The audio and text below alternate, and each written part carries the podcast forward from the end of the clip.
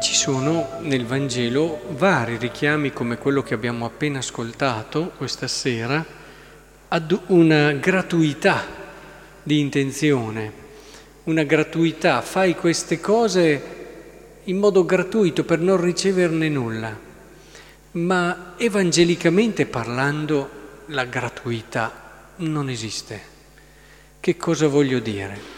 Voglio dire che anche da un punto di vista antropologico l'uomo eh, non può vivere una gratuità totale, è inumana, è un qualcosa che va contro anche il suo modo di essere. Lo vedo in tante situazioni, quando si cerca un'idealizzazione no, di questa gratuità quasi disincarnata, si, si profonda poi in cose che invece sono eh, molto misere e povere. Cos'è allora la gratuità evangelica? Che cosa ci chiede Gesù?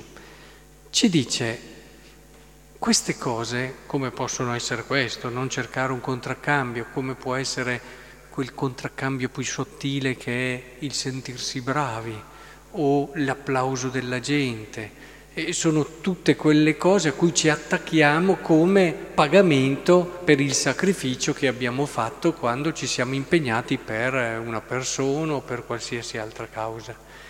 Ecco, lui dice, tieni presente che se tu ti accontenti di quello, ti accontenti di niente, di poco, di un qualcosa che non vale e chiudi il tuo cuore a quella sete, a quella ricerca di lui come il più bello tra i figli dell'uomo, come l'unica cosa che può saziare il tuo cuore, che può davvero riempirlo. Allora la gratuità del Vangelo non è astratta e pura, è cerca di non fermarti a quella che è acqua sporca per andare alle sorgente d'acqua viva che è Cristo.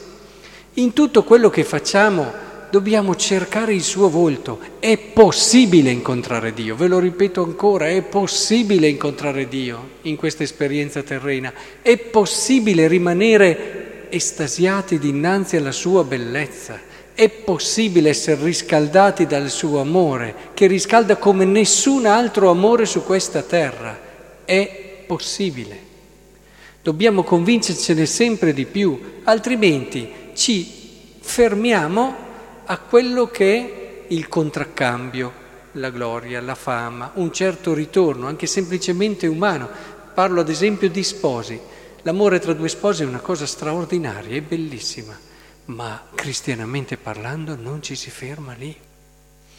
Questo è un segno meraviglioso, è un'esperienza viva della persona, della carne, di quello che può essere l'amore di Dio e gli sposi, grati l'uno all'altro per l'esperienza d'amore che vivono, si aprono all'esperienza dell'amore più grande che solo potrà riempire fino in fondo il loro cuore. Nessun coniuge può riempire il cuore dell'altro, anche se a volte lo si dice, anche se psicologicamente si ha questa impressione. Il cuore dell'uomo nella sua totalità non è possibile riempirlo con un altro uomo. E solo Dio può riempirlo, solo Dio può essere la risposta decisiva a quello che è la sua esigenza profonda d'amore. Ora, la gratuità è questo, cioè non siamo eh, chiamati a vivere per aria, eh, attaccati chissà a che cosa, in un idealismo che è profondamente disincarnato. Siamo piuttosto chiamati a vivere tutto per Cristo cioè per arrivare lì, che è la cosa più bella che un essere umano possa vivere nella sua vita, è l'esperienza più ricca che si può, in un qualche modo, di cui si può fare esperienza.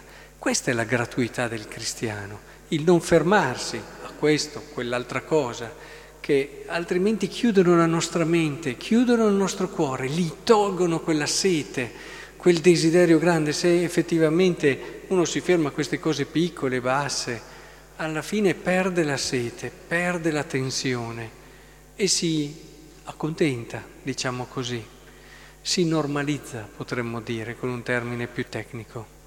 Ecco che il Signore ci aiuti allora a ravvivare sempre la nostra sete di quanto vi è di più bello e di vero, cioè di Lui.